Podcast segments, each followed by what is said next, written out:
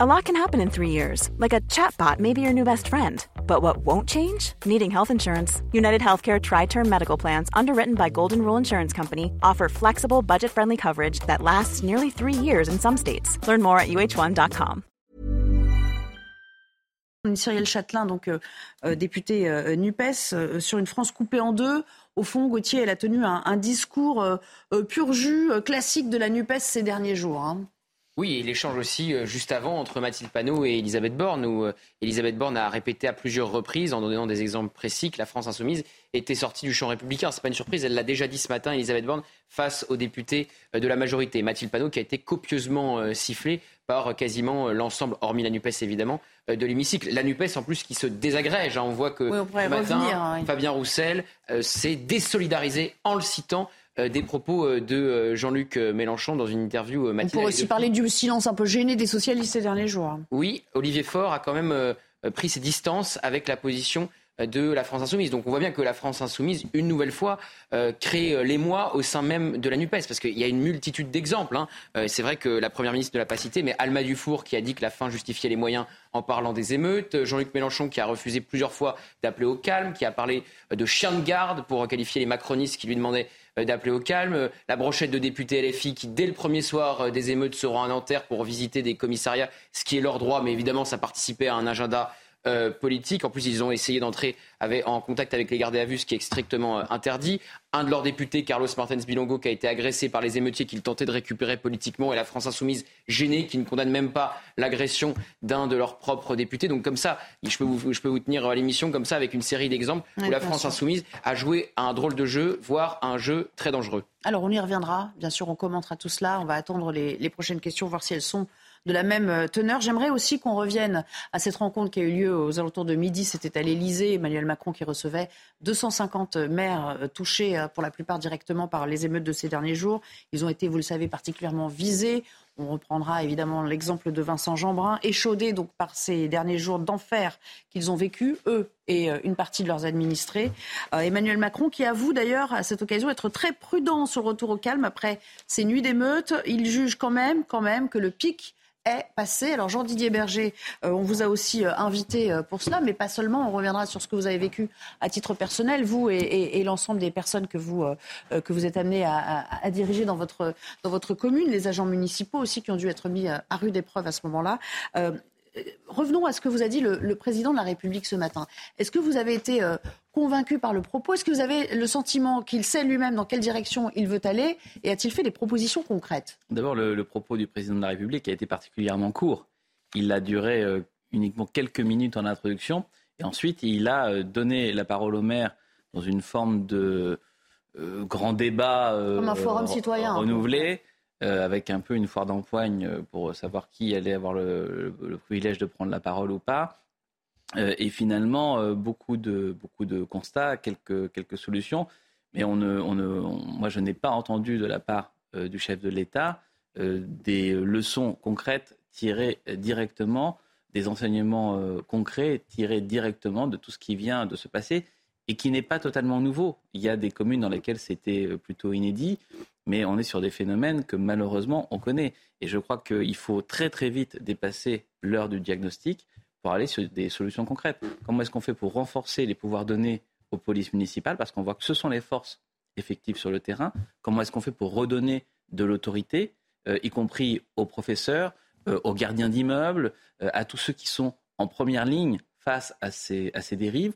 Et comment est-ce qu'on fait pour endiguer euh, finalement ce, ce, sentiment de non-appartenance à la nation française. Parlons franchement, si les policiers municipaux avaient été euh, soit plus mobilisables ou mobilisés pour certaines mmh. communes, soit en plus grand nombre, parce qu'on sait que c'est aussi là que le bas blesse, et puis il y a toujours cette rivalité aussi police municipale, police nationale, on pourrait y revenir avec vous, euh, Bertrand Cavalier, tout à l'heure, chacun aussi euh, son périmètre, son rôle et son champ d'action.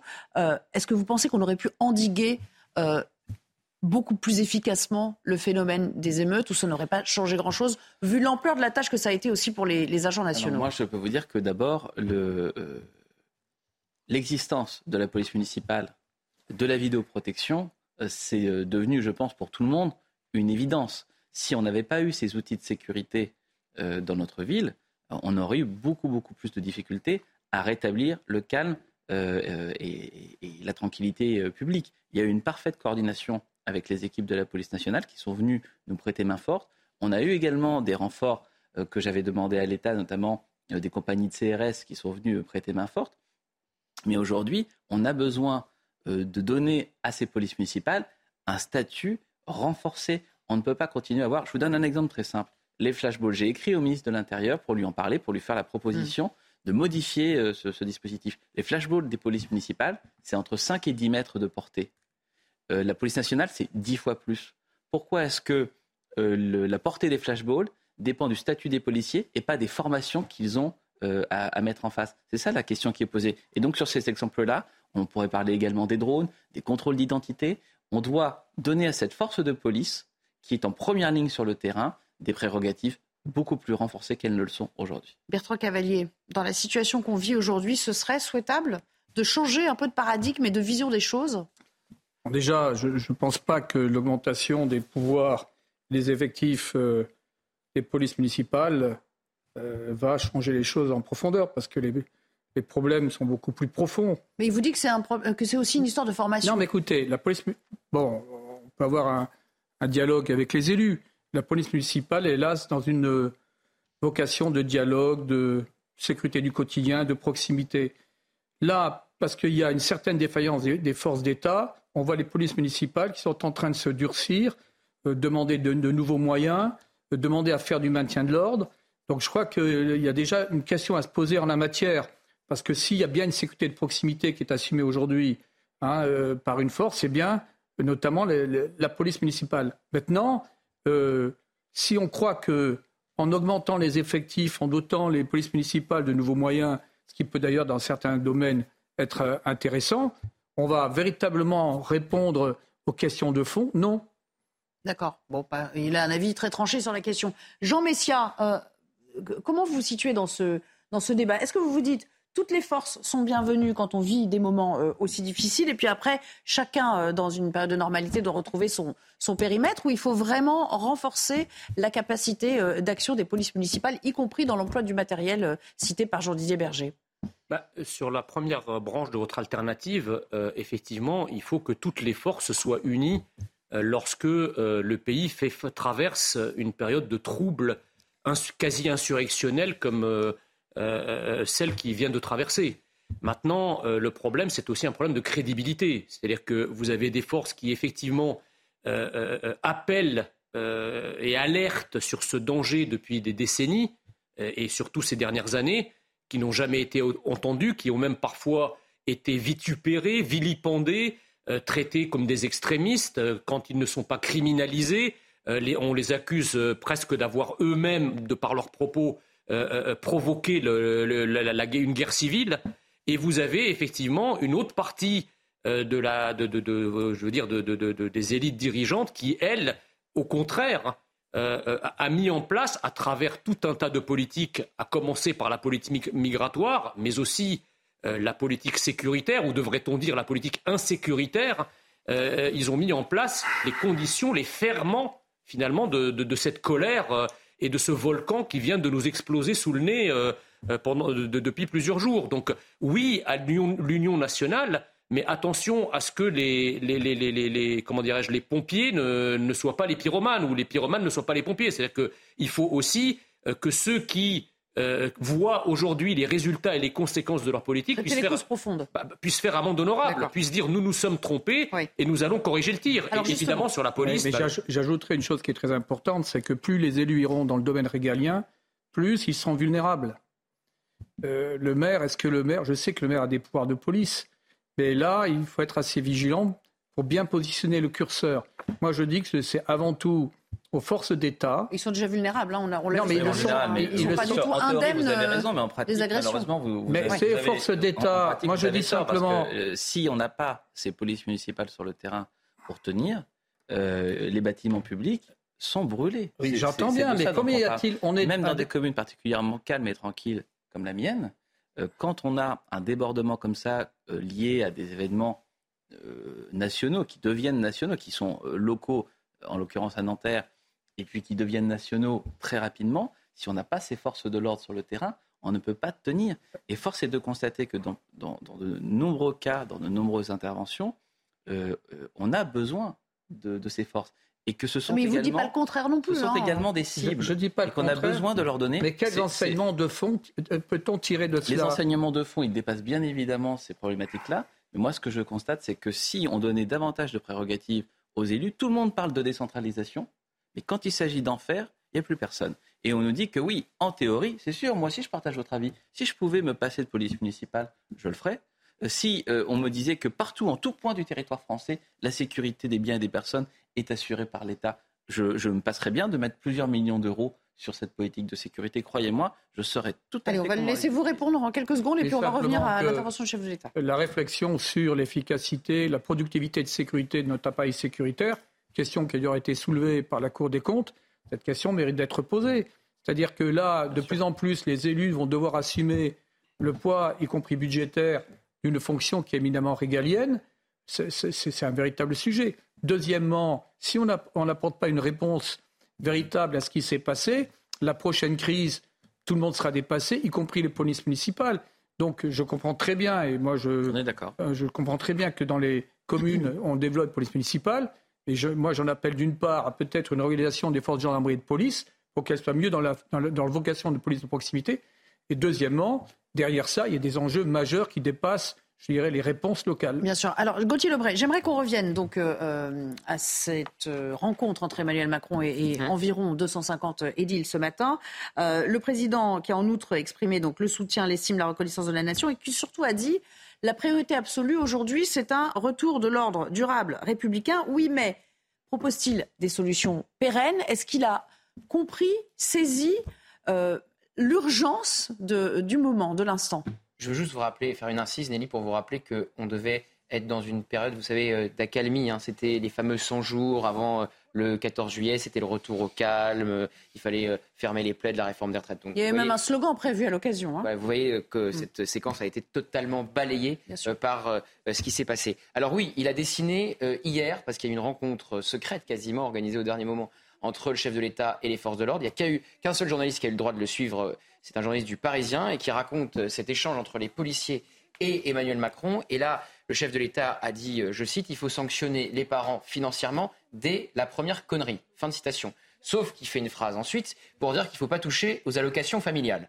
Et effectivement, c'était une proposition euh, de la droite, des Républicains, du Rassemblement euh, national, de sucrer les allocations familiales aux euh, familles de délinquants. Partant de là, comment compte-t-il s'y prendre? Eh ben, Je vous pose la question. On n'a pas la réponse. On n'a pas la réponse à l'heure où on se parle. Comment supprimer euh, des aides euh, aux familles sans toucher aux allocations familiales? Et il a dit quelque chose tout à l'heure face aux 240 maires. Il a dit nous avons passé le pic des émeutes.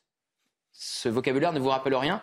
Le pic des émeutes est passé, mais attention, attention à la deuxième vague. C'est la vague. On est dans le reflux, mais euh, il y a la deuxième vague derrière. Bon, il faut se méfier effectivement des, expressions un peu à l'emporte-pièce comme ça. Peut-être qu'il n'y pensait pas particulièrement, mais enfin bon, on peut quand même s'interroger. Ça, hein. ça marche pour l'inflation, ça marche pour le Covid, et maintenant ça marche pour les émeutes. Bon, Jean Messia, euh, un, mot peut-être sur, euh, sur le, en même temps du on, va prendre ceci ou cela, mais en même temps on ne va pas toucher à ça. Alors, qu'est-ce qu'on bah, C'est-à-dire que le, en même temps, le président est enfermé dans une nasse maintenant.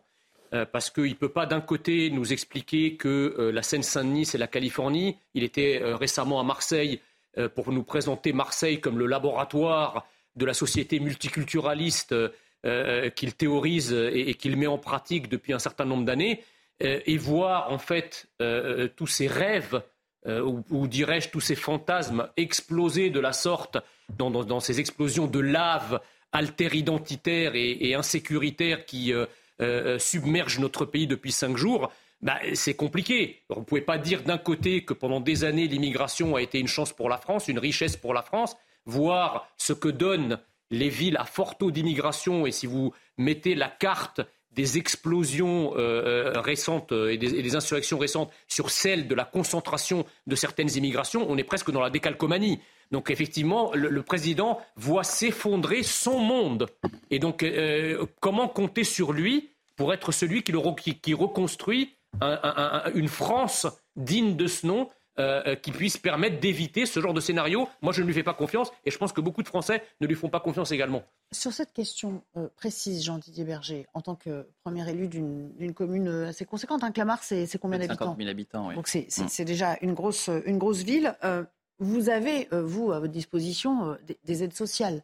Est-ce que, par exemple, pour les familles euh, de délinquants, euh, ce serait envisageable pour un maire comme vous, ou comme d'autres, euh, de, supprimer les aides sociales octroyées? Ça a été vu dans le cas de, délinquance répétée dans des troubles à l'ordre public ou, au voisinage de certaines communes. je crois qu'il ne faut exclure aucune solution qui permette de rétablir l'ordre le plus en amont possible. Et je pense que notre pays souffre d'une chose, c'est qu'il est devenu le pays de l'absence de conséquences. Quand on insulte le professeur, quand on commence à voler, quand on commence à dégrader, quand on commence à, commettre des faits euh, délictueux ou davantage, euh, il n'y a plus de conséquences. Je voyais la Première ministre tout à l'heure dire qu'elle appelait à une réponse pénale ferme, mais ça fait, j'ai l'impression d'avoir entendu cette phrase des centaines de fois. Euh, la vérité, c'est qu'aujourd'hui, il faut permettre aux élus de mettre en place ces politiques. Je vous donne un exemple très simple sur le logement. dans la loi, il est possible d'exclure les familles de trafiquants condamnés définitivement ou de, fauteurs de troubles. Ça a été fait à Nice, hein, par exemple. Ça a été fait à de très rares reprises. Une fois à Nice, une fois à Boulogne. Il y a quelques exemples, mais c'est l'arbre qui cache la forêt. Dans la réalité des faits, pour mettre en place cette mesure, c'est particulièrement difficile parce que la justice refuse de communiquer les condamnations devenues définitives, les noms, les coordonnées, pour qu'on puisse faire appliquer euh, ces, sanctions et déposer plainte pour euh, perturbation, troubles à l'ordre public, troubles de jouissance pour les autres euh, locataires. Donc, vous ne pensez pas que ça va créer un précédent? Vous dites c'est extrêmement compliqué, mais est-ce que ça ne peut pas entraîner autre chose? Malheureusement, malheureusement, ce que je constate, c'est que quand on essaye de le faire, c'est hyper difficile, hyper compliqué. Donc quand j'entends Emmanuel Macron dire ah oui mais pas les allocations, non, il, ne doit rien ne doit être tabou, rien ne doit être exclu. On doit faire feu de tout bois pour rétablir l'ordre. Je vous propose de retourner à l'Assemblée nationale avec une question émanant euh, d'un député du Rassemblement national, Michael Taverne. Des dizaines d'années d'errement, d'idéologie, voire de soumission. Voilà les causes de la situation dramatique qui touche notre pays. Tous ceux qui se sont succédés au pouvoir portent une part de responsabilité dans ce chaos. Souvenez-vous, Emmanuel Macron avait expliqué que ce serait lui ou le chaos. C'est pourtant bien sa politique qui a accouché du chaos que nous connaissons aujourd'hui. Ma question portera sur l'aspect sécuritaire de ce chaos et s'adresse au ministre de l'Intérieur. L'événement tragique de Nanterre et les émeutes qui en ont découlé dans tout le pays ont démontré une nouvelle fois aux yeux de millions de Français que tout était prétexte à détruire, à incendier et à piller. Des images insoutenables montrant des écoles, des médiathèques, des crèches, des véhicules, des mairies, des transports en commun partir en fumée, condamnant ainsi les habitants des quartiers et les honnêtes gens qui en sont les premières victimes à vivre dans la peur et le chaos. Le chaos sécuritaire qui a touché l'ensemble de notre pays s'inscrit bien sûr dans le chaos migratoire que nous subissons et contre lequel vous restez les bras ballants. Malgré nos alertes depuis des années, le gouvernement continue la politique de l'autruche et cette réalité vous revient en pleine figure. Vous-même, monsieur le ministre, vous paraissez dépassé et déconnecté en affirmant que dans la nuit de vendredi à samedi, l'intensité était moindre alors que c'était la pire. Quel visionnaire et je ne parle pas du piétinement au plus haut sommet de l'État, de la présomption d'innocence de celui qui servait la République sous l'uniforme policier. Face à ces prédateurs barbares qui défient l'autorité de l'État, crachent sur la France et violentent des élus, à quand ce sursaut sécuritaire pour soutenir les forces de l'ordre dans leur mission À quand ce sursaut politique pour expulser les délinquants étrangers Monsieur le ministre, que comptez-vous faire pour que ce chaos sécuritaire cesse et que l'autorité de l'État soit enfin rétablie dans notre pays? Merci beaucoup. La parole est à Monsieur Gérald Darmanin, ministre de l'Intérieur et des Outre-mer. Madame la Présidente, Mesdames et Messieurs les députés, Monsieur le député, suite aux événements dramatiques de Nanterre, où je crois, comme la Première ministre, euh, j'ai pu euh, m'exprimer pour dire en effet que toute euh, la justice et la vérité doit être faite en respectant la présomption d'innocence qui est due à tous les citoyens et donc y compris aux forces de l'ordre. Je veux ici dire d'abord mon soutien aux 808 policiers, gendarmes et sapeurs-pompiers blessés et évidemment à ce caporal-chef de la brigade des sapeurs-pompiers de Paris. Je crois, monsieur le député, que dans un moment aussi terrible pour notre pays, il ne faudrait S'il vous plaît, vous n'avez pas la parole, vous laissez monsieur le ministre répondre. Il faut se rappeler, monsieur le député, que la République est un équilibre. Oui, l'ordre et la fermeté. Oui, l'ordre juste, mais pas juste l'ordre. Oui, il faut écouter, monsieur le député, les policiers et les gendarmes qui travaillent difficilement dans tous les quartiers de la République et je suis, je crois, le premier à les soutenir. Oui, monsieur le député, il faut aussi ne pas confondre les débats. Moins de 10% des 4000 interpellés étaient étrangers, monsieur le député. 90% étaient français. 40 personnes seulement étaient éligibles à un centre de rétention administratif. La question d'aujourd'hui, c'est ceux des jeunes délinquants, pas des étrangers. Nous sommes nombreux ici, monsieur le député, à être issus des quartiers, à être issus de l'immigration et à aimer notre pays. Et nous ne voulons ni de la haine des policiers, ni de la haine des étrangers, mais nous voulons de l'amour de la République.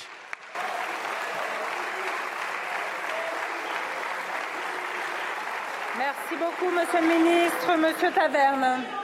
Le mépris qui vous caractérise révèle bien au grand jour votre incompétence. La seule qui répondra aux problèmes de sécurité, c'est Marine Le Pen. La seule qui mettra en place ces politiques, c'est Marine Le Pen. Plus que jamais, l'urgence, c'est l'alternance. La parole, la parole est à Monsieur Alexandre Vincent Day pour le groupe Les la politique, la politique qui reprend très vite ses droits hein, avec cette passe d'armes. C'est marrant comment euh, l'union nationale qu'impose euh, le moment euh, vole vite en éclats lorsqu'il s'agit de, de propositions euh, diverses et variées. Il, il posait une question précise, ce Michael Taverne. Il disait à quand l'expulsion de délinquants étrangers euh, sous EQTF Et de fait, même si euh, effectivement Gérald Darmanin a dit qu'ils étaient que 10%, euh, les OQTF dont on sait qu'elles ne sont déjà pas euh, euh, exécutées en, en- en temps normal, là, euh, bon, on peut effectivement s'interroger sur la présence de ces individus, même s'ils ne sont que 3 ou 400, c'est déjà 3 ou 400. Oui, et pas tous sous OQTF, hein, c'était euh, 300 ou 400 euh, étrangers. Mais il a effectivement, pas, il- de fait, il n'a pas répondu à la question. il y a eu des cas d'OQTF dans ceux qui ont euh, pillé, euh, saccagé, euh, brûlé euh, des bâtiments publics ou, ou privés. Les OQTF, ça devrait même plus s'appeler OQTF, obligation de quitter le territoire français. Je rappellerai que dans les colonnes de valeurs actuelles, quand il était à son premier mandat, Emmanuel Macron avait dit que l'objectif c'était de faire respecter 100% des obligations de quitter le territoire On est à français. 12 On est à, oui, à un peu plus de 10%. Ouais. Donc on en est très loin. Il est revenu aussi, Michael Taverne, il faut savoir, c'est un ancien policier, il est revenu aussi sur le lien euh, qui semble parfois rompu entre Emmanuel Macron et les policiers. C'est pas pour rien qu'Emmanuel Macron s'est rendu dans un commissariat hier et qu'avant cela, il est allé boire une bière avec euh, euh, des policiers de, de la BAC. C'est parce que effectivement, euh, sa prise de position à Marseille, où il a parlé d'un drame inexcusable, est très mal passée du côté des forces de l'ordre. Pareil pour Elisabeth Borne lorsqu'elle répondait à des questions au Sénat où eh bien, la Première ministre et le Président de la République semblaient condamner le policier avant même euh, que l'enquête euh, n'ait été faite, avant même euh, qu'un procès ait été organisé. Donc c'est très mal passé du côté des forces de l'ordre. Donc c'est pour retrouver ce lien, tenter de le rafistoler, qu'Emmanuel Macron a rencontré hier des policiers. On sait que ça va mieux hein, entre Gérald Darmanin et euh, ses troupes. Il est beaucoup moins euh, discuté que son prédécesseur, par exemple Christophe Bah oui. euh, Castaner, hein, qui était vraiment très très mal apprécié par les policiers. Donc voilà, depuis cette déclaration d'Emmanuel Macron à Marseille, le lien entre les policiers et euh, le chef de l'État euh, est quelque peu distendu. Il en faudra plus pour le rétablir, ce, ce lien, parce que c'est vrai qu'il a été vite en besogne avec ce commentaire quand même assez malheureux qui lui a été reproché, mais bien au-delà même de la police, Bertrand Cavalier. Écoutez, deux, choses, euh, deux retours. Le premier, celui des gendarmes, des policiers. Moi, j'ai une fille, et deux filles qui sont en gendarmerie. Ils sont euh, face à une situation qui est de plus en plus complexe. S'agissant de- notamment de, de l'immigration, s'agissant de l'immigration, elle n'est pas contrôlée dans ce pays. Vous dis- discutez avec les gendarmes et les policiers qui sont dans des missions de lutte contre l'immigration clandestine. Et il ne faut, pas être dans la polémique, il faut être dans le factuel. Il y a des discours, il y a des incantations. La réalité, c'est que notre pays est pour eux. Notre pays est ouvert aux quatre vents des, immigrations, de, quelque nature qu'elles soient. Deuxièmement, notre pays n'expulse pas, alors que, bon, moi je vais en Afrique très souvent, ces pays sont souverains, vous ne rentrez pas comme ça. Bon, deuxièmement, s'agissant des étrangers, mais là, moi je prends très souvent le, taxi, je discute, beaucoup de, chauffeurs de taxi sont d'origine étrangère, mais ils attendent de que, ce pays soit lucide et revienne à l'ordre minimum. c'est le grand désordre qui caractérise ce pays depuis des années. Et les, policiers, les gendarmes sont totalement aujourd'hui déstabilisés. Mais quel sera le prochain rendez-vous? Est-ce qu'on va vraiment comprendre ce qui se passe? Quant à l'immigration, ce n'est pas euh, donc blâmer les immigrants de dire que notre pays est à bout de souffle et qu'il doit y avoir aujourd'hui une forme de, de moratoire, mais qu'on doit, mais, et qu'on soit souverain nous sommes. On, pourrait y revenir, mais comme vous le savez, c'est euh, cette dépendance aussi à l'Union européenne qui fait que les frontières, au sens large, sont poreuses. Non, mais après la souveraineté, on peut avoir le débat sur le retour de la souveraineté dans ces choix-là. Il y a des facteurs de désordre, et une partie de ces facteurs tiennent d'une part une immigration totalement incontrôlée, qui est 400 euh, étrangers parmi ceux qui ont été arrêtés. Mais imaginez ça dans un autre pays. Imaginez 400 Français au Maroc. Mais ça serait, les, Marocains seraient sidérés. Je pense qu'on serait déjà reparti, Manu. Bon, donc. Euh, je crois qu'il faut quand même dire les choses. On va s'interrompre quelques secondes, le temps de retrouver Mathieu Devez, puisqu'il est 16h euh, passé d'une minute. C'est l'heure du journal. A tout de suite. Bonjour Nelly, bonjour à tous. Après plusieurs nuits de violence, le gouvernement répond aux députés. Interpellée sur les émeutes, Elisabeth Borne a notamment ciblé Mathilde Panot, car selon la Première ministre, certains députés insoumis sont tout simplement sortis du champ républicain. Écoutez cette passe d'armes à l'Assemblée nationale. Quand prendrez-vous au sérieux les propositions que nous vous faisons? Êtes-vous, oui ou non, favorable à l'abrogation du permis de tuer de la loi Cazeneuve, qui a provoqué l'explosion du nombre de morts en cas de refus d'obtempérer? Allez-vous, oui ou non, créer un comité vérité et justice pour faire toute la transparence sur les cas de violence policière Allez-vous, oui ou non, créer un fonds d'indemnisation pour les commerçants et collectivités victimes des événements de cette semaine? Comptez-vous enfin dépayser les affaires de violence policière et allonger la formation des policiers? Comme vous, comme de nombreux Français, j'ai été ému et choqué par la mort d'un jeune de 17 ans la semaine dernière à Nanterre. Je l'ai d'ailleurs dit au Sénat très clairement dès mercredi dernier. Le gouvernement a fait preuve de la plus grande transparence dans cette affaire et la justice établira toute la vérité.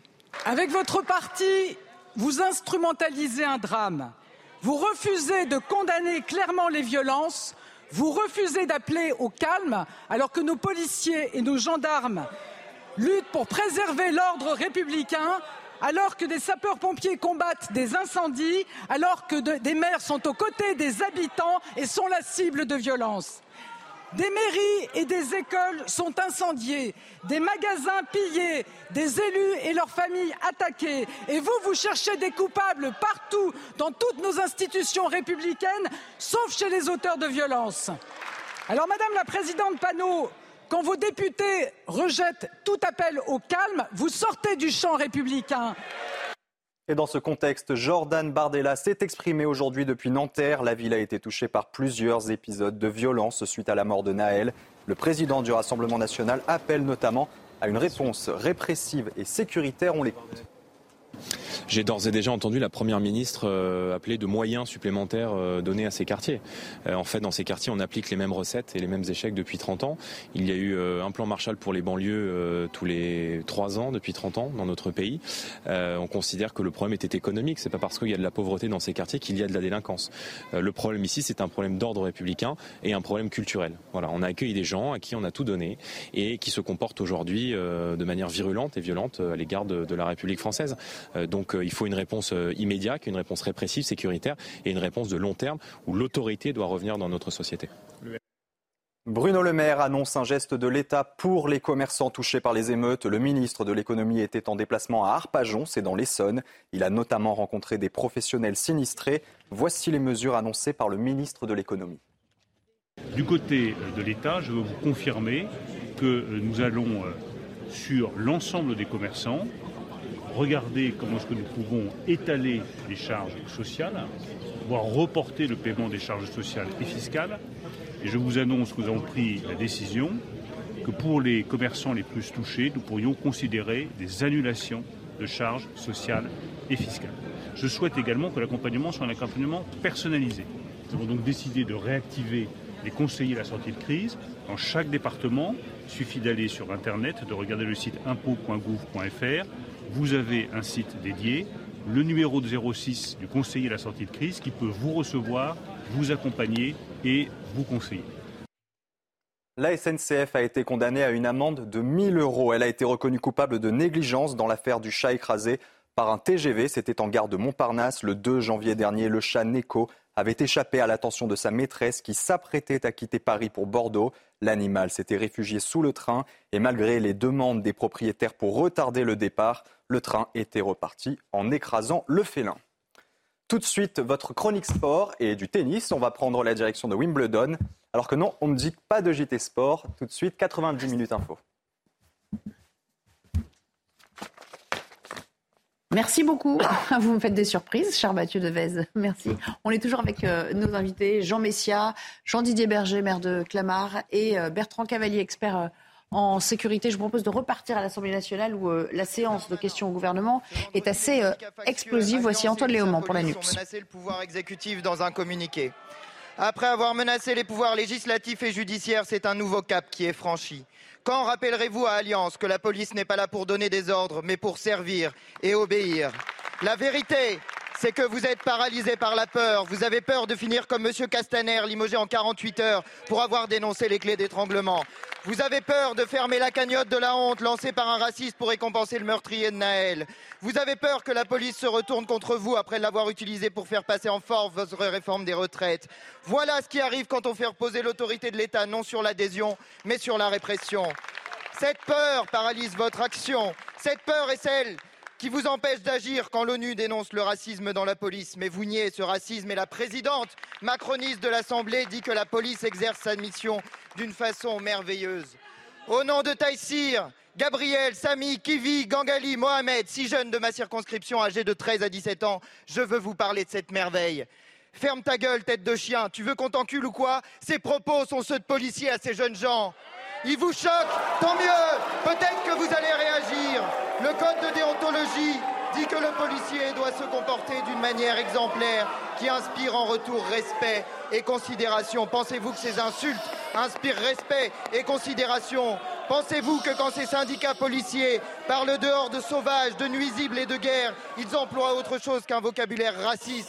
Car la guerre, c'est contre un ennemi de l'intérieur. Il n'existe pas en République d'ennemis de l'intérieur.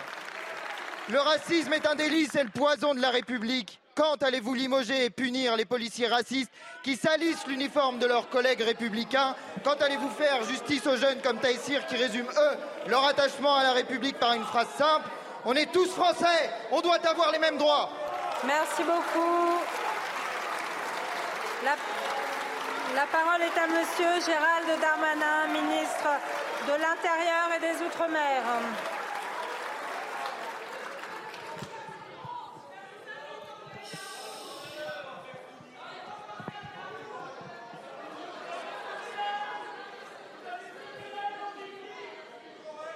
Peu de silence. Monsieur le ministre, vous avez la parole. Merci, Madame la, Présidente. Monsieur le député, il ne faut pas tout confondre. Un policier a été mis en examen. Tous les policiers n'ont pas été mis en examen.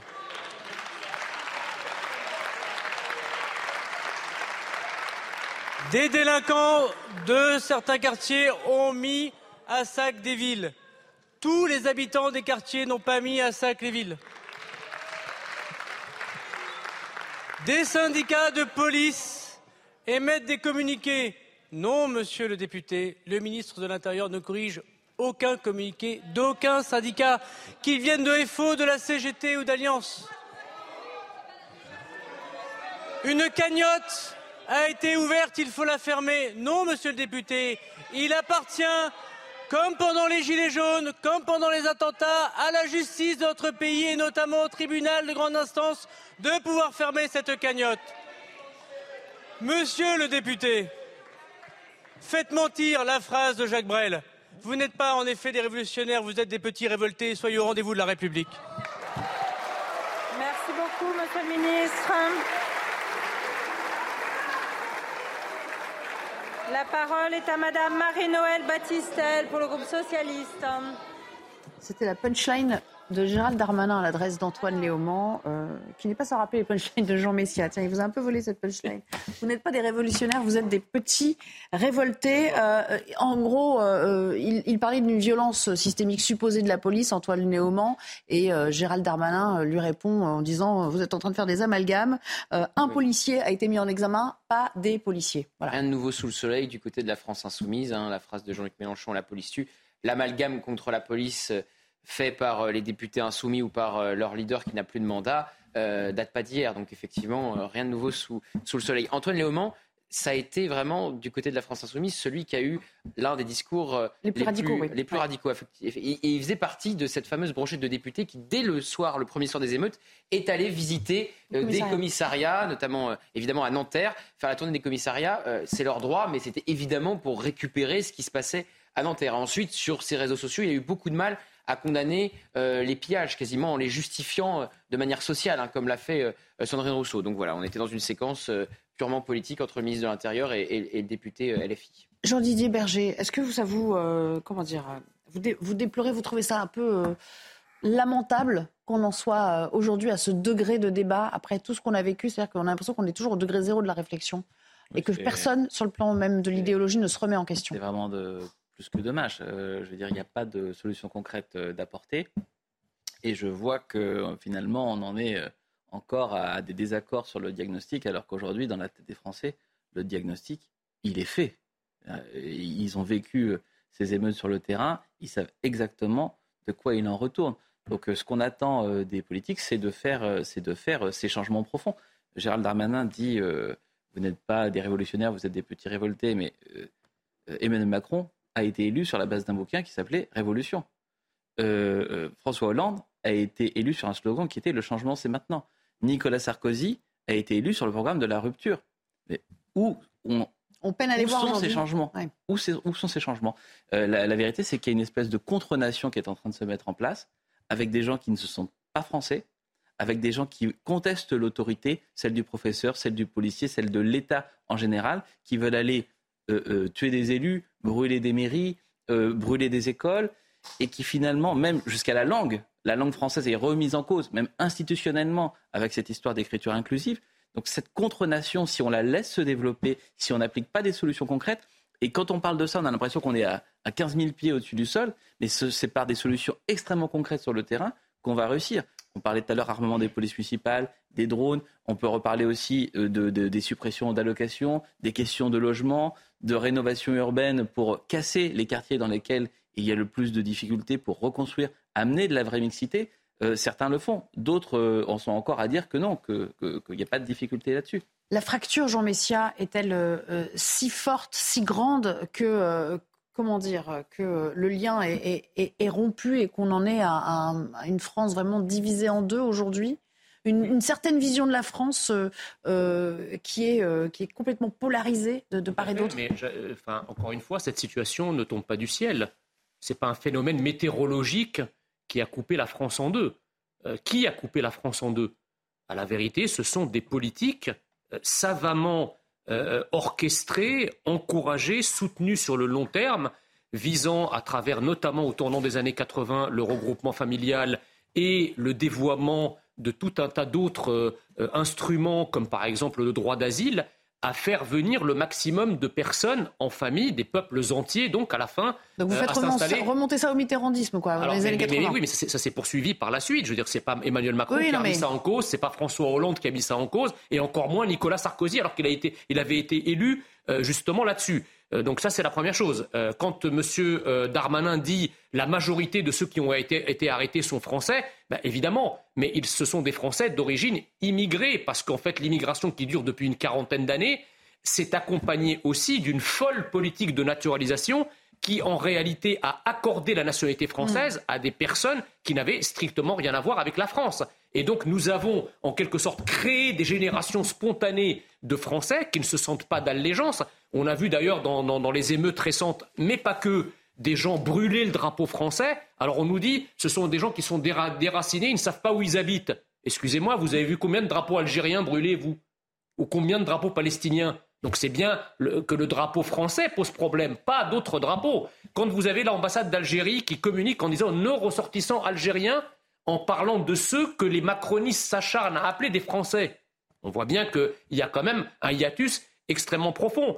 Et enfin, sur la prise de parole de, M. Léaumont, euh, qui, parle les yeux exorbités, quasiment l'écume aux lèvres, transpirant de haine, une haine contre la France, une haine nationale d'ailleurs qu'il répercute de son électorat, parce qu'une partie de son électorat est dans cette haine-là. Donc, euh, quand il parle de cagnotte, de cagnotte de la haine, mais qui est-il pour dire cela?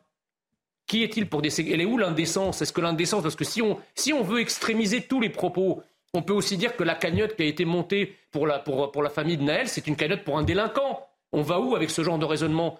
Moi, j'ai pas, pas parlé de la cagnotte de la famille de Naël. Je la respecte, je trouve ça normal. Hmm. Mais pourquoi, pourquoi ces deux poids deux mesures Pourquoi s'acharner contre tout ce qui est français s'acharner contre tout ce qui défend la France et prendre systématiquement fait et cause pour tout ce qui soit nous est étranger, soit nous est ennemi?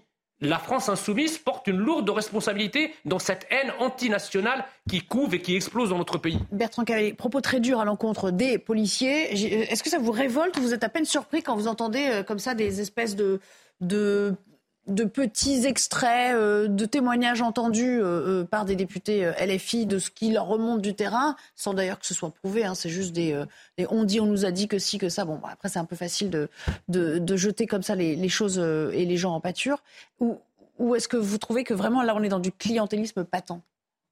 Bon, il peut y avoir des, petites dérives individuelles qui peuvent être expliquées également par le fait que ces membres des forces de l'ordre sont dans un contexte extrêmement difficile. Ils subissent une pression, ils sont insultés. Le moindre contrôle aujourd'hui est un véritable défi en soi. Je dis, je parle au travers de, des retours que j'ai. J'ai une fille qui est sur le terrain. Elle me dit en dix ans, les choses se sont vraiment sont dégradées. C'est très dur. Euh, une journée sur le terrain aujourd'hui, c'est c'est l'insulte systématique. c'est avec certains individus, surtout quand on est une femme gendarme ou policier, ça devient très compliqué.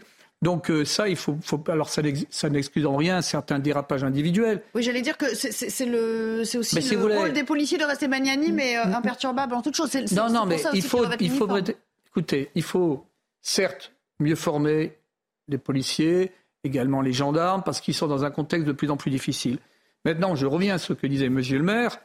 Vous avez un révélateur premier, c'est celui d'éducation nationale, de voir comment les conditions dans lesquelles évoluent les professeurs, qui sont contestés dans l'enseignement de la France, dans l'enseignement de nos valeurs fondamentales. Bon, un, exemple très simple, un exemple très simple, mais qui est à relier avec tout le reste.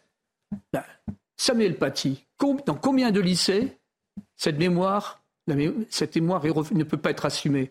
Donc on est aujourd'hui dans une situation qui est extrêmement préoccupante. Il ne faut pas s'arrêter à ces faits, à ces pièges, etc.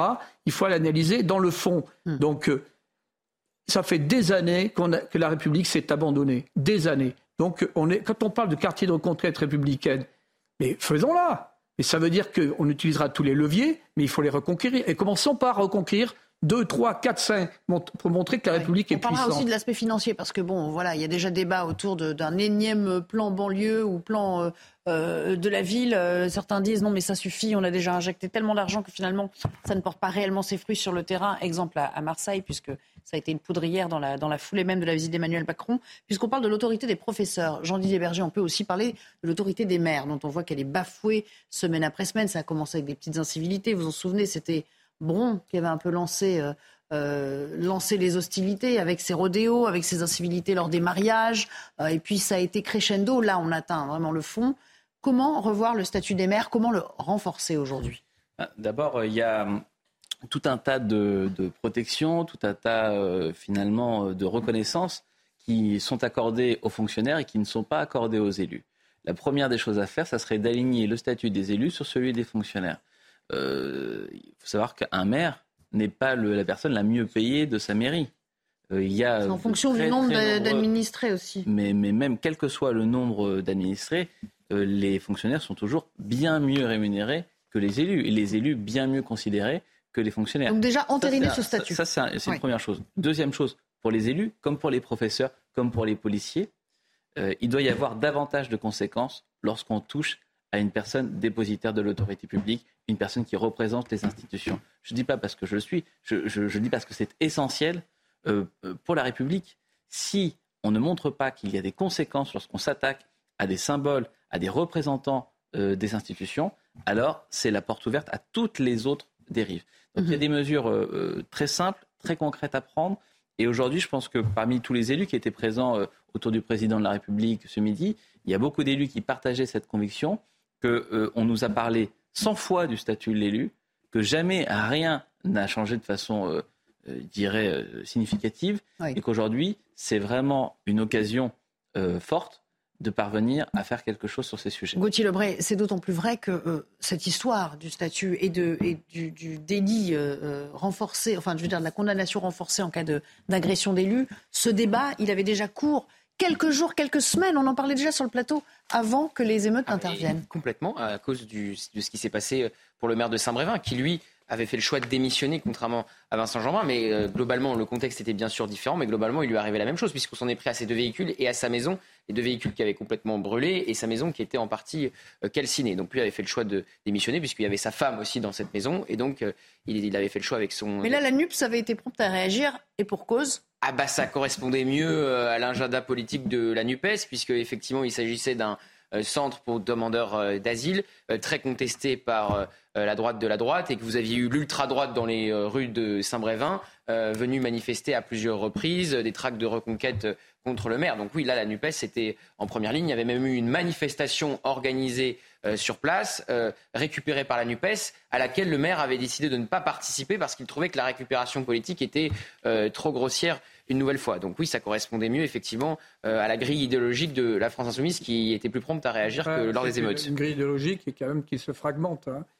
Euh, moi, je crois que c'est intéressant de suivre euh, M. Ruffin, qui, se démarque quand même. Et il n'est pas le seul, on parle, non, sûr, oui, oui, il y a dans le gaz à la NUPES, c'est sûr. Aujourd'hui, euh, ce qui est essentiel dans ce pays, c'est que se, dégage un socle assez large au plan politique, qui véritablement se décide à prendre les problèmes, les traiter au fond, y compris le problème de l'immigration. Quand on dit qu'il y a 20% d'étrangers, plus 25% dans les prisons, eh ces gens qui refusent le pacte social, le pacte français, eh bien, ils retournent chez eux. Donc, lorsque des familles, j'ose le dire, lorsque des familles sont, je dis bien, donc vous je voyage beaucoup à l'étranger, lorsque des gens, des familles refusent de respecter les lois du pays, eh bien, on invite ces, familles à, à, retourner, si elles sont étrangères, à retourner dans leur pays d'origine.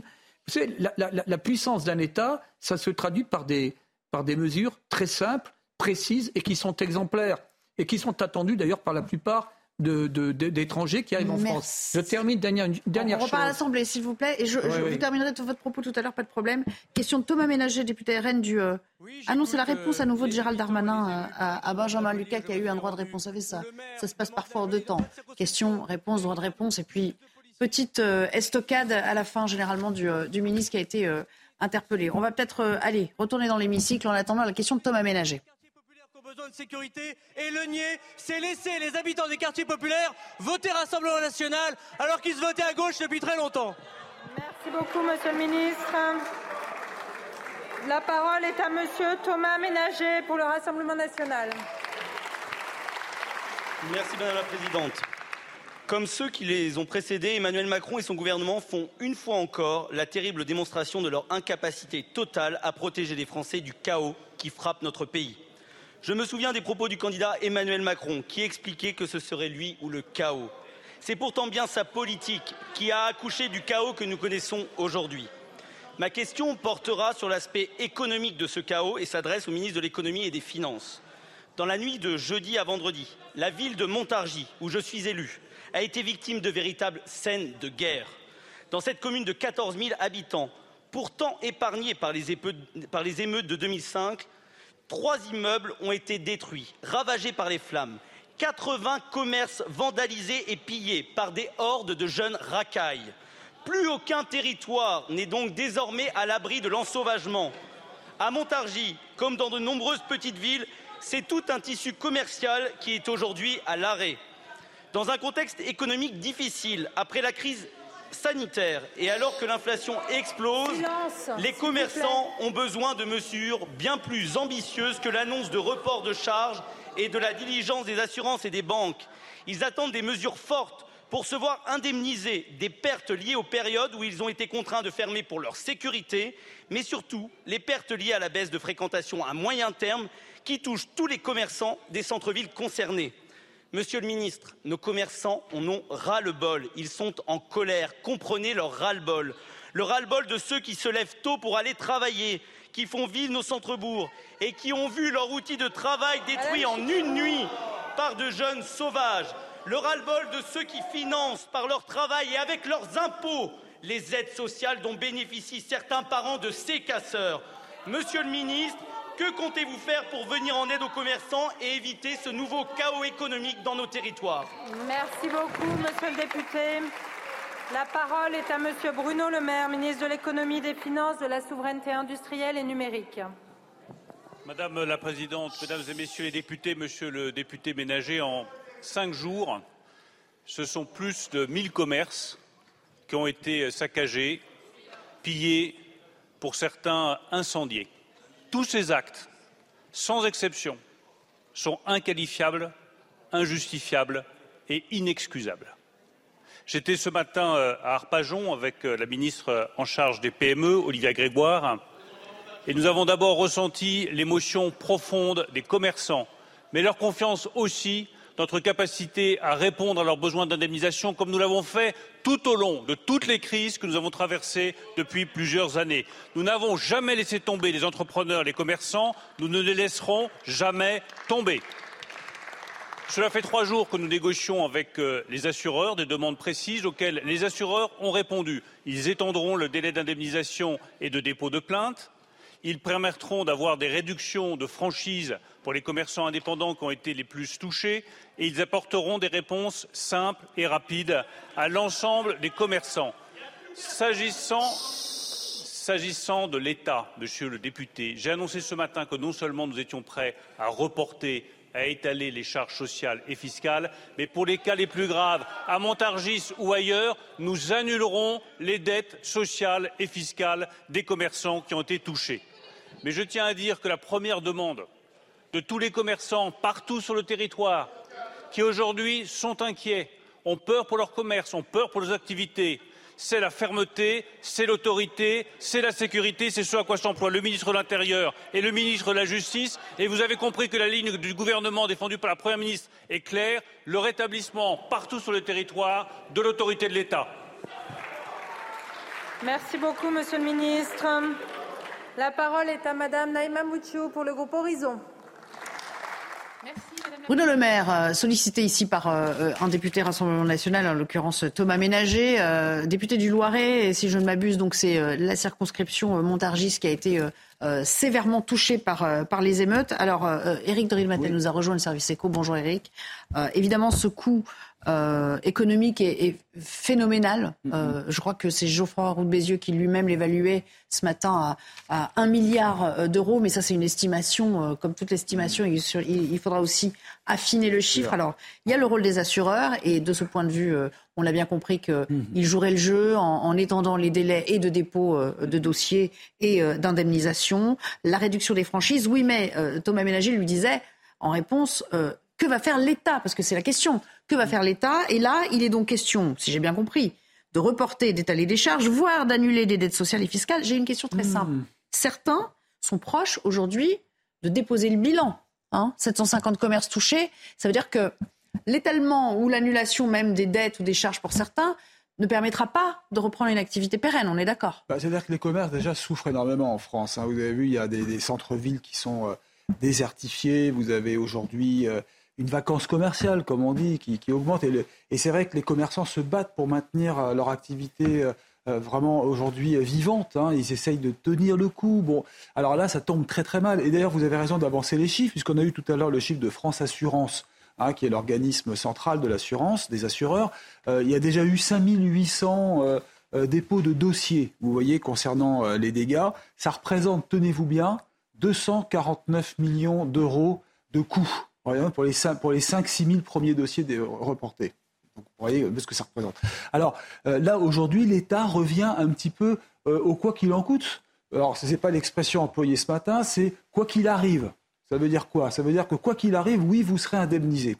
C'est-à-dire que la perte d'activité, euh, c'est l'activité. Vous savez, si vous n'avez pas aujourd'hui une garantie perte d'exploitation, vous perdez tout. tous les commerces n'ont pas cette perte d'exploitation. Donc ça veut dire que si vous n'êtes pas, si je vous comprends bien, si vous n'êtes pas assuré à plein et pour toutes les, tous les cas de figure, euh, et celui-ci évidemment était euh, quand même assez euh, relativement imprévisible, pas à ce degré-là, vous serez quand même indemnisé. L'État met la pression sur les assureurs pour faire quelque chose. Vous avez par exemple le BPCE, les assureurs ce matin qui ont dit on fera une franchise minimum, mais d'autres qui pour l'instant réfléchissent. Donc c'est quand même très flou. Il faut bien voir que l'aide aux commerçants est extrêmement floue. Il y aura les cases de vitres remboursées, mais perte d'activité, ça c'est autre chose. Jean Messia, dans un instant, je vous donne la parole. Puisqu'il est 16h30, on va quand même se rafraîchir la mémoire en ce qui concerne l'actu. Euh, ce qu'on a raté pendant les questions euh, au gouvernement, c'est avec Somaya Labidi. C'est parti, c'est à vous. Les résultats du bac sont tombés. 84,9% des bacheliers ont décroché leur diplôme. Ils étaient plus de 700 000 candidats à le passer cette année. Et malgré un léger recul des admissions, le gouvernement se félicite d'un regain de sélectivité. Un record pour les demandes d'asile en Europe. Près d'un million de demandes ont été enregistrées en 2022 dans les pays européens, euh, soit le niveau le plus élevé depuis 2016. Les demandeurs d'asile sont des hommes dans 71% des cas et sont principalement originaires de Syrie, d'Afghanistan, de Turquie, du Venezuela ou encore de Colombie.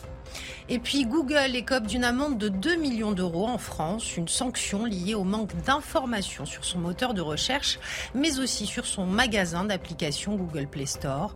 Euh, depuis les contrôles, le géant de la tech a corrigé une partie des manquements sanctionnés. Jean Messia, on revient à, cette idée de l'indemnisation. Euh, c'est vrai que l'État sait faire depuis le Covid, mais sauf qu'on nous disait il y a encore quelques semaines, pardon, mais les caisses sont vides. Alors où va-t-on trouver cet argent? Bah, Dans la poche des Français. C'est ça, bien ça qui est scandaleux, si vous voulez. C'est que je m'étonne que, tout, ce petit monde euh, qui irrigue la politique et les médias euh, soit euh, pris de, convulsions apoplectiques à la vue d'une cagnotte qui atteint un million d'euros, mais n'a aucun mot à dire sur un milliard d'euros de dégâts. Un milliard d'euros de dégâts.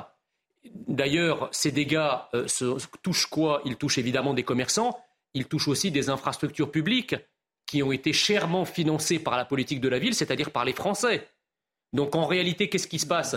On a effectivement des minorités qui, euh, ou, même des, groupes, des minorités qui sont plus si minoritaires d'ailleurs, parce que quand on est obligé de, mobiliser 45 000 forces de l'ordre, on est un peu plus qu'une minorité, euh, qui brûlent des médiathèques municipales, des bibliothèques municipales, des cinémas, des mairies, euh, et qui ensuite vont venir se plaindre, une fois que tout aura été mis par terre, que ces, quartiers sont abandonnés et, qu'il n'y a rien à faire et que les jeunes, et que les jeunes s'y, euh, ennuient.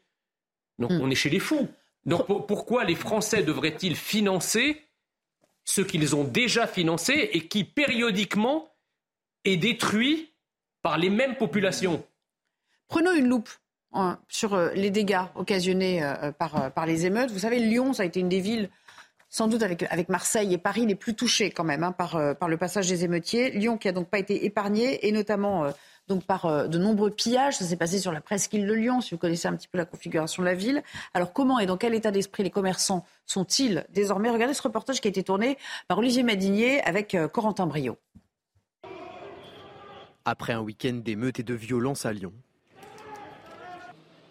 il est maintenant l'heure pour les commerçants de faire l'état des lieux des dégâts. Constater, porter plainte, euh, protéger le magasin, sécuriser. Donc, euh, donc il y avait pas mal de travail.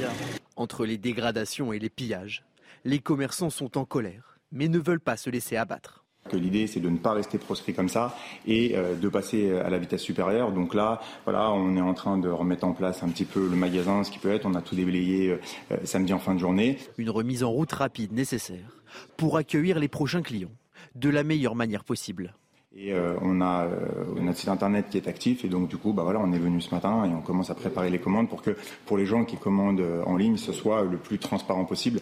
de la même façon, même si malheureusement le matériel ne sera pas dans les vitrines, on va essayer de rouvrir des demandes pour pouvoir accueillir nos clients. Au total, plus d'une cinquantaine de boutiques ont été pillées ce week-end à Lyon. Bon, Bertrand Cavalier, on voit, c'est le désespoir hein, pour euh, ces gens qui ont été touchés parce qu'ils sont mm. un peu seuls avec leur, euh, leur épreuve. C'est ça, hein, au, final, une fois que les caméras sont passées, euh, mm, mm. c'est eux qui vont nettoyer et qui peuvent pas ouvrir pendant des semaines. moi, je m'interroge juste. Là, Lyon, on est vraiment dans l'hypercentre. C'est la rue la plus commerçante, la rue de la République, qui a été touchée en partie. Comment se fait-il qu'on n'ait pas, pardon, mais quadrillé, cloisonné, euh, bloqué l'accès à cette rue en plein. en- en- On l'a bien fait pour les Champs-Élysées à Paris il y a quelques nuits. Pourquoi on n'est pas capable de le faire sur, euh, sur une ville comme Lyon? Alors, déjà, c'est très intéressant. Est-ce qu'on s'était concentré sur les quartiers et pas les centres-villes? Remarquez déjà que les troubles aujourd'hui ne se limitent plus à la périphérie. C'est-à-dire que maintenant, ces phénomènes se développent dans le centre. C'est extrêmement, euh, je dirais, parlant. Hein, C'est-à-dire que vous avez des zones périphériques qui sont déstabilisées, qui sont maintenant régies par un nouvel ordre qui s'oppose à l'ordre républicain, euh, à notre vision de l'individu, à la vision du monde, qui refuse notre histoire, parce que c'est ça qu'il faut dire. Je ne dis pas que toutes les populations, en tout cas, euh, sont, sont dans cette démarche-là, mais nous sommes, face à des zones qui sont en sécession ouverte, sécession culturelle. Euh, D'ailleurs, je vais revenir à votre question, mais... Je, je la perds pas de vue, vous oui, inquiétez il y a des pas. dizaines quand même de, bri- de- de casernes de gendarmerie, de commissariats qui ont été attaquées. Donc, dans ce qui s'est passé, il y a une dimension éminemment politique. Oui. Bon, deuxièmement, euh, le phénomène a été massif et euh, les forces de l'ordre n'ont pas pu tout tenir. C'est-à-dire que, comme vous dites, on contrôle, mais pour contrôler un quadrilatère de, de- d'un kilomètre sur un kilomètre et un kilomètre carré, eh, il faut trois escalons de gendarmerie mobile ou deux ou trois CRS. Donc euh, la priorité a été donnée notamment euh, au centre de gravité, je dirais administrative, les préfectures, à certains bâtiments, et on n'a pas pu tout tenir. Ce qui signifie que euh, la prochaine crise, parce qu'elle viendra si on ne prend pas des mesures de fond, eh bien, ça sera un chaos beaucoup plus important. Vous prenez Montargis, ce que vous dites, Lyon, etc., mais la ville de Montargis, le centre, bah, subit des véritables scènes de guerre. C'est-à-dire, vous avez plusieurs maisons qui ont brûlé, et, et les, les policiers et gendarmes n'ont pas pu Oui, par rapport à la taille de la ville, c'est quand même non, l'exemple qui a été parmi les plus frappants. est-ce que l'on prend conscience de ce qui s'est passé de son ampleur? C'est-à-dire que les gendarmes et les policiers ne pouvaient pas être partout. Donc il y a des choix opérationnels qui ont été faits, ce qui pose une question de fond sur l'avenir de notre pays. Revenons au chiffrage, Eric. C'est vrai, on disait, euh, ah, le patron du MEDEF quand même qui dit c'est un milliard, mais le patron du MEDEF il est dans son rôle, il parle des entreprises privées. C'est vrai qu'on n'a pas du tout, du tout évalué, et je pense qu'on est bien en deçà du compte, euh, les dégâts sur euh, les dégâts matériels sur les écoles. Il y en a une dizaine hein, qui sont partis en fumée, mais euh, plus d'une centaine qui ont été euh, vraiment copieusement attaqués. Euh, les commissariats, les mairies. Médiathèque. Ça va peut-être être même trois fois, quatre fois la facture initiale en fait. ça, on a des centres d'insertion, vous avez des tramways qui ont, qui ont brûlé, vous avez des bus, vous avez des abribus qui ont été cassés, des caméras de vidéosurveillance, on a tiré dessus avec des fusils à pompe quand même, hein, il faut... Assez sidérant. Donc c'est vrai que c'est un coût qui sera supporté par la collectivité. Et quand c'est la collectivité qui paye, c'est l'impôt. Alors c'est de l'impôt, vous savez qu'aujourd'hui il n'y a plus de taxes d'habitation, mais c'est pour ça d'ailleurs que les villes aujourd'hui ont des difficultés, elles ont du mal à boucler leur budget. La, la taxe foncière pour ceux qui sont propriétaires euh, va augmenter partout, hein, ça c'est sûr qu'il y a un dérapage considérable, mais oui, ça aura un coût. D'ailleurs il y a un sondage qui a été fait, hein, je l'écoutais tout à l'heure. Alors, on va y revenir. Là, vous- vous déflorez un peu la Vous avez remarqué, mais il y a- vous avez remarqué que la loi de propagation militaire, là on discute à un milliard près, mais les mineurs non accompagnés, où c'est un budget illimité, hein, qui, est, euh, hein, qui est supporté par les collectivités territoriales, là on ne dit rien, on est sur des incohérences complètes. Jean, Jean Messia, euh, il parle de l'impôt. Alors, je sais que la notion de consentement euh, à l'impôt a disparu dans notre pays depuis euh, quelques années, et d'autant plus que maintenant, euh, je l'ai vécu aussi à travers des échanges Twitter ces derniers jours, c'est vrai, on le rappelait assez fréquemment, avec le prélèvement à la source, cette notion-là disparaît. Vous, n'avez plus de droit de regard, si j'ose dire, sur, sur le prélèvement. Comment faire pour faire passer une addition qui, sans doute, sera réfutée, refusée par énormément de Français le moment venu? Mais en fait, euh, euh, les études, les, les économistes, euh, à travers les 20 dernières années, ont démontré, je, je pense notamment au courant du public choice, euh, ont démontré qu'il y avait un lien très fort entre le niveau d'imposition, d'une part, et d'autre part, le consentement à l'impôt. Et deuxièmement, entre le niveau d'imposition et ce à quoi l'argent sert. Alors Oui. évidemment, vous allez me dire, les, les économistes enfoncent un- une porte ouverte. C'est assez souvent le cas. Mais en tout cas, ils l'ont euh, euh, théorisé par des études économétriques euh, extrêmement. mais est-ce qu'en tant que citoyen, on n'est pas censé avoir un droit de regard sur ce, sur ce à quoi est affecté l'impôt Non, en fait, parce que le problème. Enfin, on a le droit de regard, bien sûr, parce que c'est bah, l'exercice budgétaire, annuel dans lequel on a d'un côté toutes les recettes et de l'autre côté toutes les dépenses. Donc tout ça est très transparent, surtout dans un état de droit comme le nôtre. Donc c'est pas ça tellement la question. la question, si vous voulez, c'est que. Euh, comment dirais-je, euh, euh, les, Français en ont marre de, payer pour des choses qu'ils n'ont pas en fait directement décidées. Voyez Et là, en l'occurrence, c'est exactement, exactement le cas. mais encore une fois, l'impôt, le propre de l'impôt, et je termine là-dessus, le propre de l'impôt, c'est qu'il est autoritaire.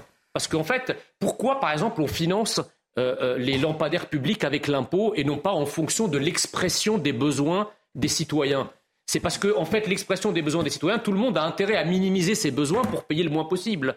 Donc c'est là que l'État intervient pour installer l'éclairage public et imposer autoritairement l'ensemble des citoyens euh, donc à travers l'impôt, pour pouvoir payer. Donc toute forme de résistance à l'impôt, je parle des impôts euh, qu'on paye directement comme la taxe foncière, serait punissable d'une sanction. Ah bah bien sûr, parce qu'en fait le, financement de ce qu'on appelle les biens collectifs, je ne parle pas des autres biens et services qui eux font l'objet de, des processus marchands habituels, le financement des biens collectifs se fait par l'impôt. Et le consentement à l'impôt, il est obligatoire. On ne peut pas dire, euh, quand on reçoit sa feuille d'impôt, dire je ne paye pas. Donc on est d'accord qu'on n'aura pas le choix le moment venu. On n'a pas le choix, donc le gouvernement pourra l'imposer. Par contre, après, il faut voir ce qu'il y a derrière, parce que les premières les toutes les révolutions ont démarré par l'impôt. C'est vrai. Ça s'est passé aussi aux États-Unis avec le petit parti. Donc on oublie une chose importante, c'est que la TVA est payée par tout le monde. On peut dire que la TVA, c'est une sorte d'impôt. En revanche, l'impôt sur le revenu, vous parliez des salaires, euh, vous savez qu'il y a presque 60% des Français qui ne payent pas d'impôt sur le revenu.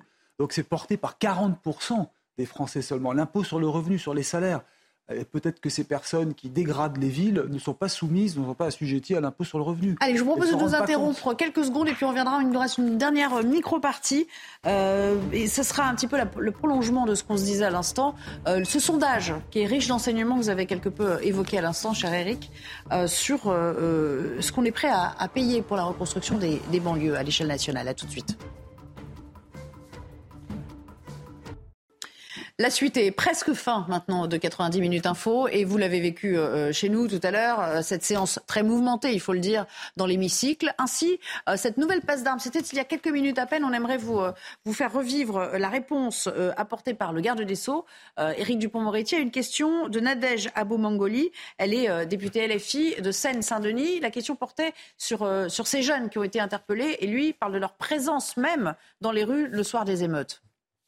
Les parents qui laissent traîner leur môme de 11 ans, 12 ans, 13 ans dans les rues, alors qu'ils devraient être chez eux, à leur domicile, ils méritent qu'on les rappelle à leur responsabilité. Vous êtes la France incendiaire, incendiaire. Et à force de dire que les policiers sont des meurtriers, que la justice ne vaut rien, qu'on peut aller impunément cramer des commissariats et des tribunaux. Vous donnez un merveilleux exemple aux enfants dont vous voudriez vous faire les défenseurs. Jean Messia, on peut quand même effectivement évoquer cette responsabilité légale. On ne parle même pas de responsabilité financière, mais légale. De la même manière, on le sait tous quand on s'interroge sur euh, nos préados, nos ados, etc. Je crois que jusqu'à un certain âge, 14 ou 15 ans, on n'a pas le droit de laisser son enfant seul à la maison à la maison, où il est quand même un tant soit peu protégé. Euh, visiblement, cette obligation légale, elle ne vaut pas pour tout le monde. Alors, une fois n'est pas coutume, je tiens quand même à souligner que je n'enlèverai pas une virgule à l'admonestation euh, d'Éric Dupont-Moretti. C'est suffisamment Ça méritait d'être dit. Voilà, exactement. Euh, là, en l'occurrence, il a raison. Le rôle que joue la France insoumise est un rôle extrêmement malsain, extrêmement, comment dirais-je, même contre-productif. Hein, et, vraiment la France incendiaire, c'est exactement le mot qui, leur convient. S'agissant euh, des enfants, moi je m'étais déjà exprimé à plusieurs reprises sur cette question. En réalité, euh, vous avez euh, des cas extrêmement divers. C'est-à-dire qu'on ne peut pas traiter sur un plan d'égalité la mère qui élève seule des ados qui ont trois têtes de plus qu'elle et qu'elle est obligée de travailler malheureusement pour subvenir à leurs besoins. Donc là, je veux dire, il y a quand même une, petite problématique. Alors si l'ado, effectivement, commet des illégalités ou commence une trajectoire délictuelle, il appartient effectivement de d'immédiatement que l'État le prenne en charge par la voie judiciaire, par la voie de la sanction pénale. et effectivement, là, pour, ça soulage aussi d'une certaine façon la mère de cet ado qui est hors de contrôle. Après, vous avez aussi des familles euh, qui participent à la délinquance euh, euh, de leurs enfants, qui sont aussi des grands adolescents, qui sont parfois des trafiquants de drogue. C'est tout ce qu'on appelle les nourrices, ceux qui gardent la drogue. Vous savez, l'économie de la drogue irrigue parfois des quartiers entiers avec des gens qui font le guet, des gens qui cachent la drogue. On sait qu'il y a une forme de complaisance, voire même de complicité de certains parents. Vous savez, en fait, les choses ne sont pas si simples. les, les cas de figure dont on parle sont extrêmement variés. Mais est-ce que vous faites partie... Il faut être très prudent quand on en parle. Est-ce que vous faites partie de ceux qui se sont dit quand même, euh, dans la foulée des, événements, euh, où sont les pères ah bah bien sûr. D'ailleurs, euh, votre journaliste Amaury Bucco a fait un excellent compte rendu justement de, des séances au tribunal. Il n'y a effectivement que des femmes en accompagnement de, leurs de leurs jeunes qui, eux, sont dans le box accusés. Exactement.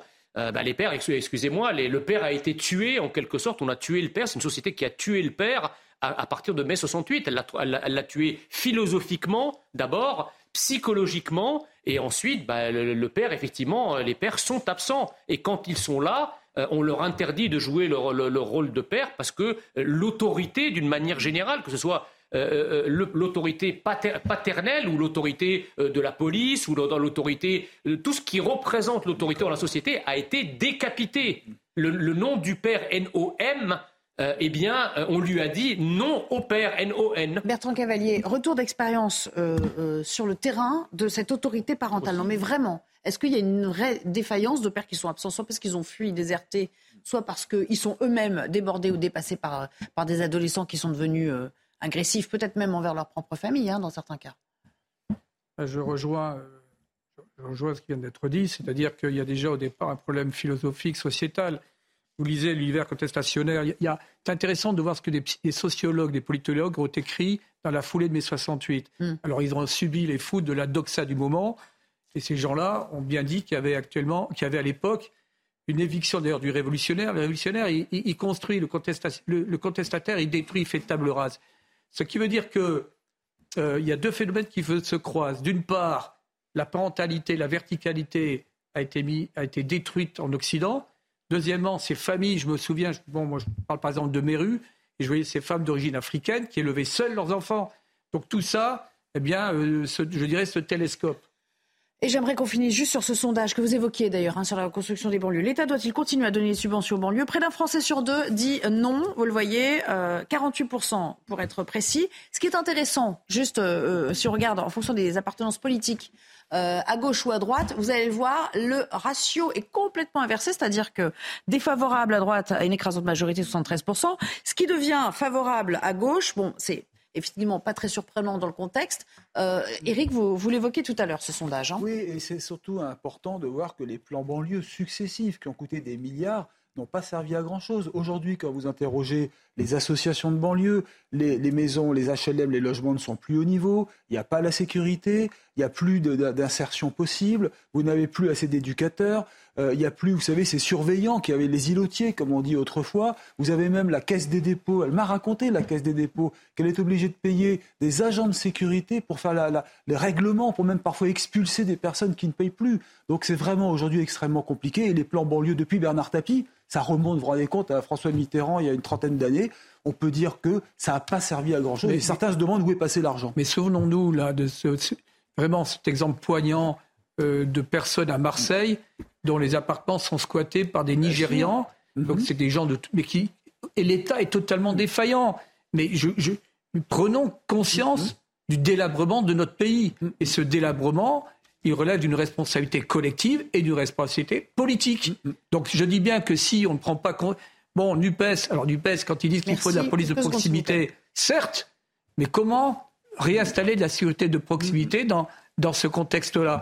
Donc, et là, l'État ferait bien de concentrer ses efforts et montrer qu'il est capable de reconquérir républicainement 3, 4, 10 quartiers. Commençons par le début. Merci beaucoup, c'est le mot de la fin. Merci encore Jean Messia pour votre présence, ainsi qu'Éric, bien sûr, d'être descendu euh, de la rédaction.